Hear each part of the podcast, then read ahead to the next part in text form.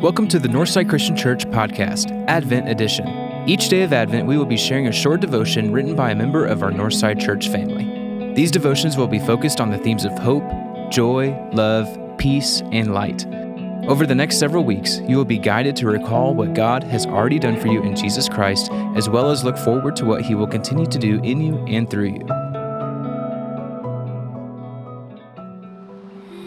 This week is the week of hope. We'll begin today's devotion for Sunday, November 27th with a reading from 1 Timothy chapter 3 verse 16. He was manifested in the flesh, vindicated in the spirit, seen by angels, preached among the nations, believed on in the world and taken up in glory. Today's devotion is written by Annie Denny. What makes Christianity different from other world religions? The simplest answer is this Rather than spending our whole life climbing a metaphorical mountain to please our deity and be declared righteous before them, our God came down to us.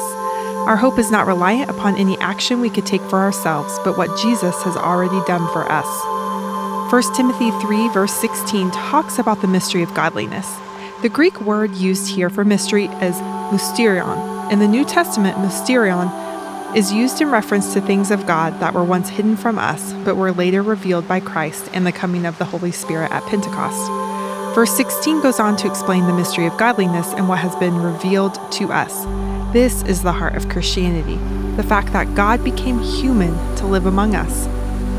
As he walked this earth, Jesus was the embodiment of pure godliness. His life was dedicated to the glory of God, as seen in John 8, verse 29 which led him to lay down his life for us. This is the difference between our God and every other deity of other religions. Our God became flesh and sacrificed himself for our salvation. Then he rose three days later in victory over death. Because of this, the godliness of Christ is reflected in us. We don't need to climb any metaphorical mountains. We don't need to make yearly sacrifices to appease our deity. We have the ultimate hope, and it is this the coming, death, and resurrection of Jesus. This is Advent.